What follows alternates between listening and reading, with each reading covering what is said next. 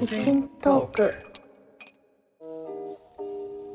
デイリリーヘルソロジーがお送りするキッチントークでは料理をしながらさまざまな2人の何気ない会話を覗き見していきます。シリーズでお送りするこの番組の第一弾のテーマは妊活です。今回は中国出身でありながら日本で育ったケンメイさんと中国で育ったウェンディさんの2人らしい夫婦関係のあり方や子育てへの向き合い方をおしゃべりしていきます今じゃあ子供たちは何歳とか2歳？と4歳。やんちゃだ。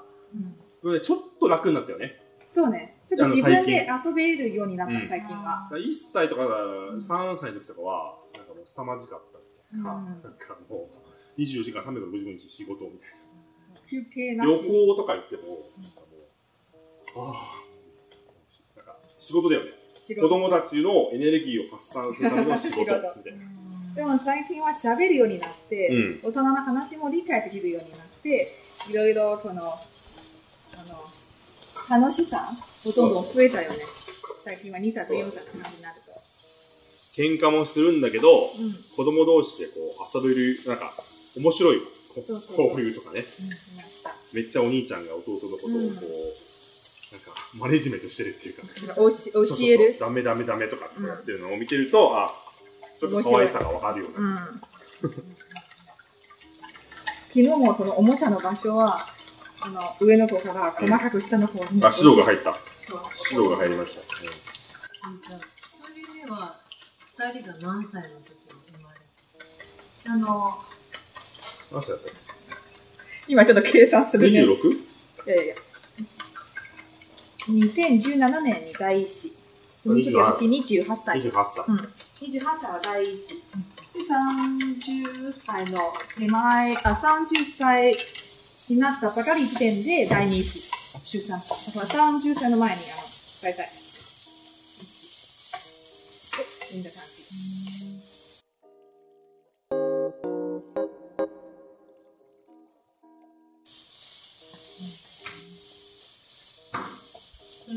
はまあ普通に子供が結婚してほしいなと思って妊活みたいなのをしていたっていうなんかもうなんか当然のよう感に、じ。まあ結婚したし、子供を産むよねみたいな感覚があったよね。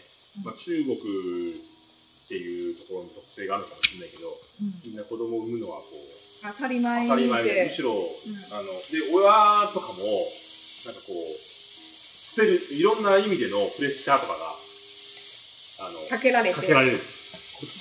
お互いお互い特に私、多分。そうそうね。特に私にかけられて、その時は確かに、まあだから別にそのそのプレッシャーに負けてってわけじゃないんだけど、うんまあそもそも子供もどっかで作るつもりだったし、まあじゃあ結婚もしたし、そろそろかな、みたいな感じで始始まったう感じ生命のおお母さんからのプレッシャーは一番多いかもしれない。一番多い。めんどくさいやつ。で、私のお母さんも、あの、プレッシャーはちょっとかけたんだけど、でもやっぱりその時私もちょっとあの大企業で働いてるから、労労働時間長くて、そっちのお母さんは多分、その、これ聞いてない就希望他知道我很想追求事业的那个気持ち。あ、なんかその仕事も頑張りたいっていうのは、あの、ウェンズのお母さんは知ったから、うん。だから、だから、だからちょっとプレッシャーかけたんだけど、でも、まあいいんじゃないいいんじゃないあいいんじゃないという感じ。でも、ケミのお母さんのプレッシャー結構大きいね。まあいらないや 正直、その時まだ二人とも若いんで、周りの友達もまだパパママになった人いなかったので、その、パパママになったら、育児はどんなイメージなのか、つ。全くわからなかった。全く分からなかった。生まれてからもよくわかんなかった。もう一回戻ったら、あの、しっかり考えて、タイミングとかね、タイミングとかも。キャリアとかうん、自分のライフイベントとかのタイミングを考えて、計画。した方がいいなとは思う。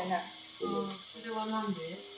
やっぱりその、まずその時ちょうど、私28の時にちょうど仕事の、えっ、と、あ、なんかこう、がん、なんか、調子が良かったのね、多分。うん、調子よかったい。ろいろ、その、なんだっけ、営業したんですよ。あ、これ。営業した。そう。その共同セールスの業で績もめちゃくちゃ良かって、良くて、でどんどんもナンバーワン、ナンバーナンバーワンの業績で、もうちょっと上に頑張っていけ、行きたいなと思ってた。てる時点で妊娠できた。だからちょっとタイミングは、まあ、いいタイミングと思わ、と言えない。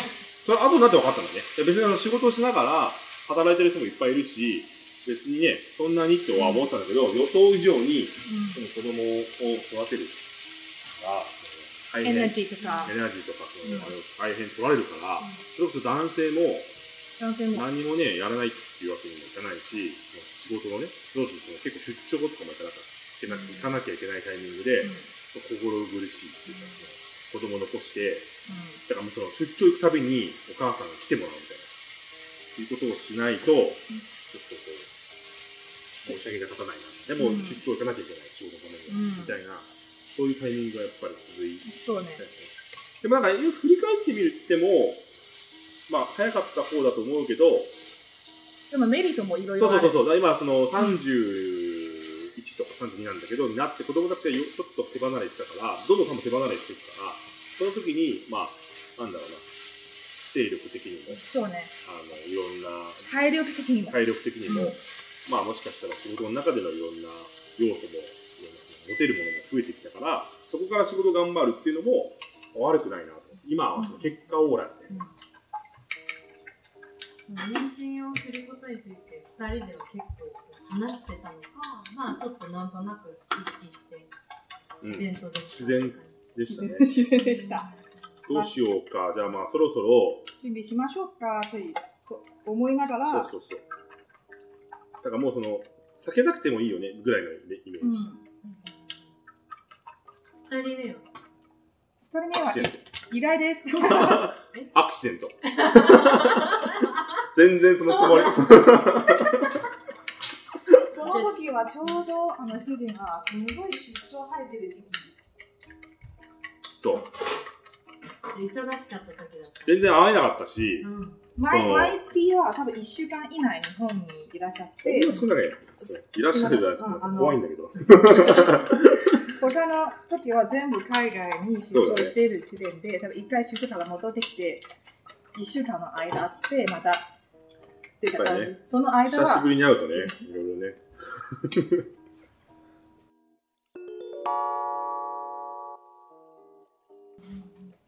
妊娠中はどうだったそんなに体も大変じゃなく妊娠中は、えっ、と、そうだね、このめっちゃ歩いてたよね。散歩。一人目の時は。2人目の時も、歩いてた？うん、すごい、すごい歩いてた。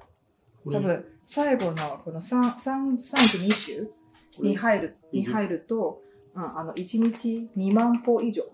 1 2万歩以上、2万歩以上。うん、歩いてて、あの、最後出産するときにすごい順調に、スピーディーに出産できた。それは、あの、歩くことのうんメリット。メリット？メリットうんまあ結構なんか、食事とかは、一人目の時とかすごい気にしてたかな。野菜とかさ。そうだね。一人目の時にすごい注意してて、二人目の時はそうでなかった。で日本の皆さんはやっぱり、あの刺身とか生ものを普通に食べる妊婦さんはたくさんいらっしゃると思うんだけど、中国は、あの、この刺身、特に刺身は禁止されるものとみんなの共通認識で、私はそもそも刺身大好きなタイプ。だけど、妊娠中やっぱり、抑え、あの、コントロールしてた。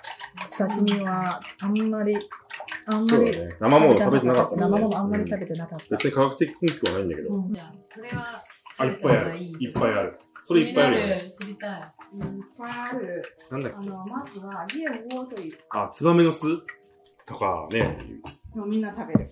煮て甘くするののもの。買って、あの、なんで、煮煮る。煮る？煮る。蒸す。煮て蒸す。うん。で、甘、ちょっと砂糖入れて、スープみたいハニーとか入れて、食べる。デザートの感じ。うんうんな。あとなんかあったっけ？ナマコ？ナマコ？海の。そうそうそうそうそうそうそう。あれがなんか、なぜ体、なんか体にすごいいいっていあの、う。タンパク質すごくあって、うーんあの、脂肪？脂肪量も少ないから。脂肪も少ないタンパク、高タンパクで脂肪が少ない。高タンパク質少ない。だから、うん妊婦さんの体にすごくいい。うーん体重管理にも役に立つ。ああ、そうなんだ。うん。やっぱり、あの、何も気にせずいっぱい食べると、あ、いっぱい食べて、ベイビーもいっぱい吸収できるという考え方は良くないから、うんあの、体重管理にもいろいろ。ね、野菜あとなんか魚とか。あ、魚とかね。魚も魚いっぱいたいっぱい食べる。うんスープとか、あ、スープね。スープいっぱい飲んでない。スープいっぱい飲む豆腐と野菜、あの、魚の頭。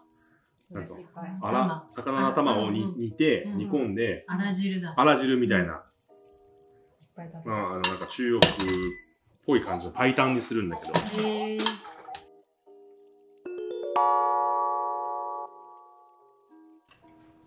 まあでも子供ができて二人のこう関係とか変わったりした変わった。どう変わった？変わった変わった。教えてください1時間ぐらい話せる教。えてくださいそれ一日でも終わらないよ。あのーやっぱり子供できる前にすごいラブラブカップルのイメージで、あのー全部のプライオリティは私、まあ、ちょっと恥ずかしいな話なんでなんだけど全部のプライオリティは私を中心に生活してる、デートしたい時に、あの行きたいレストラン見つけた時にじゃあ行こう。うんうんでもやっぱり子供できて全然自分の自由時間なくなるから、あと普段は9割以上のエナジー全部子供に使うからデートができなくなったりあとなんだっけ？デートできなくなったり。デートできなくなったり、また、土日とかもね。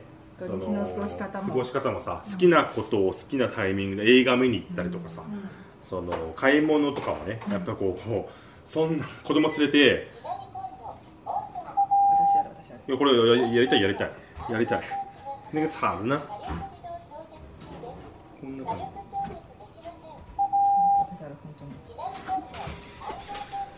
じ。ないじゃんだってもう。まあなんかそんな感じ。子供を中心にねさっきも言ったけど、どんどんなってって。うん。でもちょっと寂しかったうん最初の1年間はする1年か2年間くらいはすごくあの寂しいな、また2人世界に戻りたいなという気持ちはあったんだけど、今もママになって4年目になって、大丈夫だともう。今まあ結構ねあ子供がね子供と離れ離れになるのが、まあ無理みたいな感じだ。ねあの時はさなんかできることならもうおじいちゃんおばあちゃんに預けて、なんか1ヶ月ぐらい旅行行ってたよなんて。今考えたらありえないよね。うんありえない。もうもう離れられないでしょ？うん。子供、ね。2ヶ月も会わないって。そうだね。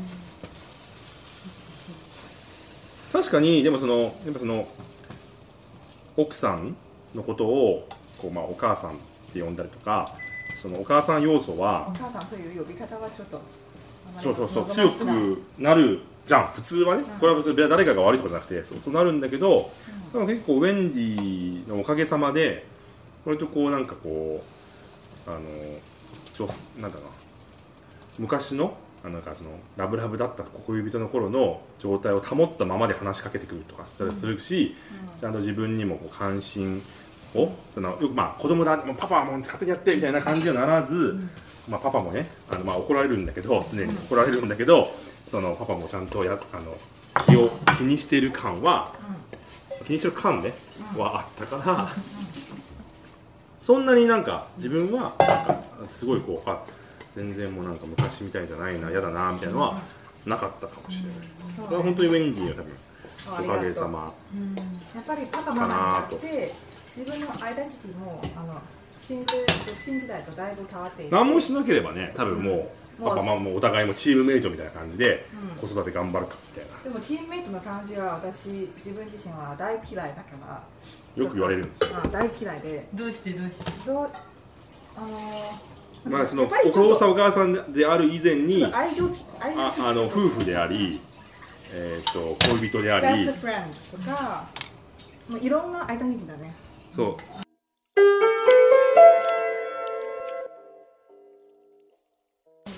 そういうぶつかったこととかなんか衝突とかまああのはい。まあ、ファイルも含めていろんな。いっぱいあったよあるいっねぱいある、うん。特にこの教育教育についてね。教育？教育。あ教育そう教ね育ヘメはやっぱり自由に育ちたあの育つタイプ？で私はどっちかというと中国で育てられたから厳しくあの育ちたい例えばあの毎日のスケジュールについて特に寝寝る時間子供生まれてから今の上の子4歳までの4年間で私あの厳しくルールを決めた。1, 1歳2歳の時に大体8時まであの寝てください。でも今34歳になってちょっとエナジーもいろいろついててじゃあ9時前にできれば寝てくださいでもケネはこの寝る時間あんまり寝る時間と食べる時間とか今は何の時間ですみたいなのをすごくきっちりきっちり。きっちり。いや、まあ、ウェンディ自体が几帳面。っ几帳面です。ていうのもあるかもしれないけどやるんだけど俺はもうなんかもういいじゃんもうなんか寝たくないんだったら寝なきゃいいじゃんみたいな。あの遊びたいなら遊ばせればいいじゃんみたいなところはやっぱこう衝突はするし、えーっとあとないろいろあるよね。ないんかあのおもちゃの収納も今回も。子供のねおもちゃとかもあの別にまた散らかるしいいじゃんみたいな。のでもやっぱ片付けてなきゃ気持ち悪いとかね。しかもちゃんとこのタイプでおもちゃはこっちに戻す。おもちゃもそれぞれの家寝る場所あるからそ,、れもちゃんと決めなきゃ。という考え方です。うん。県名がじゃあちっちゃい頃から日本。そうだね、うん。1歳から日本だったから。そっかそっか。うん、そこのか育った環境は確かにね教育の部分出てくるかも若干。家庭のスタイル、ねうん。若干違う。若干違うとか別にそれは多分日本中国は大きいしうん。普通の家庭ってみんなそうじゃない？やっぱその A 家庭と B 家庭って、同じ文化をとか日本の中で共有してても、やっぱ全然違うのが当たり前だから、そこはもう異文化コミュニケーションですよね。うん。夫婦間って、うんだからそこはあんまりそのなんか外国語で外国人が喋るとあんまり変わんない気がする。おおたあの違うおお互いの当たり前がもうやっぱ全然違う、でその前提違うものの前提でじゃあどうするみたいな、その。だから夫婦の間はお互い理解するお互いカンプロマイズするという考え方はすごく大事だと思う、うん。特にパパママになった後。うん。そうね自分の、えー、と考え方自分の価値観はあたあのお互い当たり前とじゃない。思わない方がいいよね。うん。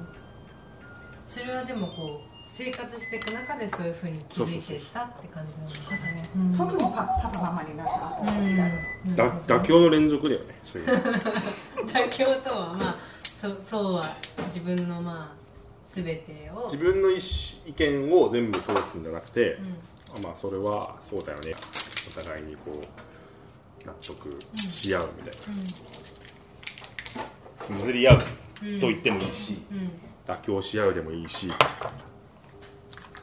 理解するでもいいし、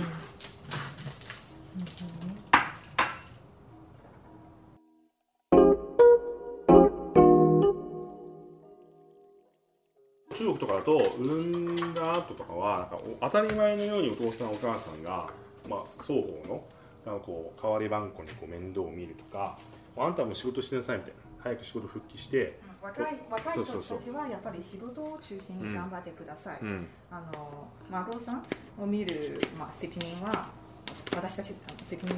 そうそうそう。ねあのおじいちゃんじっちゃんおばあちゃんがやるよみたいな、うんただそれは多分20年後とか変わってくると思うけどね。多分その今の今の世代がおじいちゃんおばあちゃんになった時に多分同じにはならないと思うけど。おじいちゃんおばあちゃんがいなくても中国の人件費用はあの日本より低いからお手伝いさんとかベビーねシッターとかお手伝いさんはもうみんな一般家庭でも普通にお願いできる、うん。特にあの子供産後子供たち小学校に入る前大体5歳6歳になる前に大体みんなの立ちにもうベビーシッターまあいるよね。1名とかついてる感じ、当たり前のご飯作ってくれたり。そうですね。なんか。あ遊んだりとか一緒に遊んだりとかそうだからその都市に住んでる、まあ、ちょっとお金持ってる人はそうするしお金なくてもなんか田舎だとその近所とか親戚とかでみんなその手伝うみたいなうん。